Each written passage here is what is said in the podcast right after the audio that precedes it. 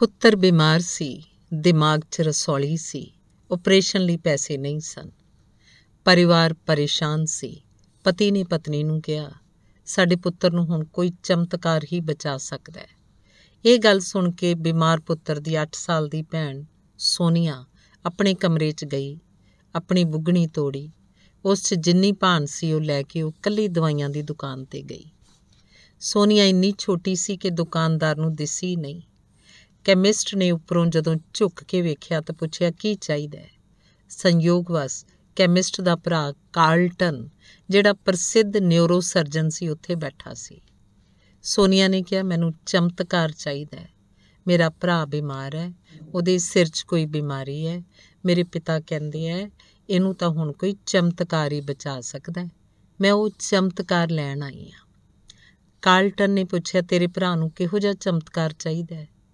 ਅਥਰੂਆਂ ਨਾਲ ਭਰੀਆਂ ਅੱਖਾਂ ਨਾਲ ਸੋਨੀਆ ਨੇ ਕਿਹਾ, ਮੈਨੂੰ ਨਹੀਂ ਪਤਾ ਚਮਤਕਾਰ ਕਿਹੋ ਜਿਹਾ ਹੁੰਦਾ ਹੈ।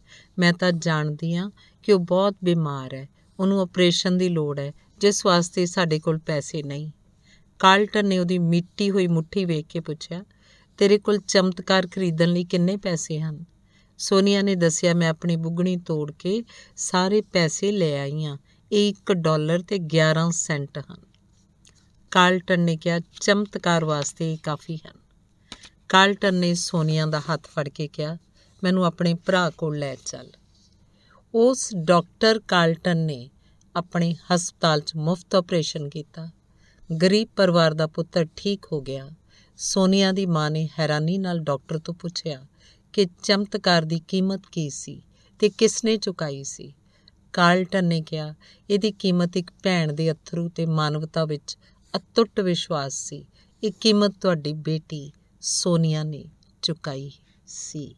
ਧੰਨਵਾਦ।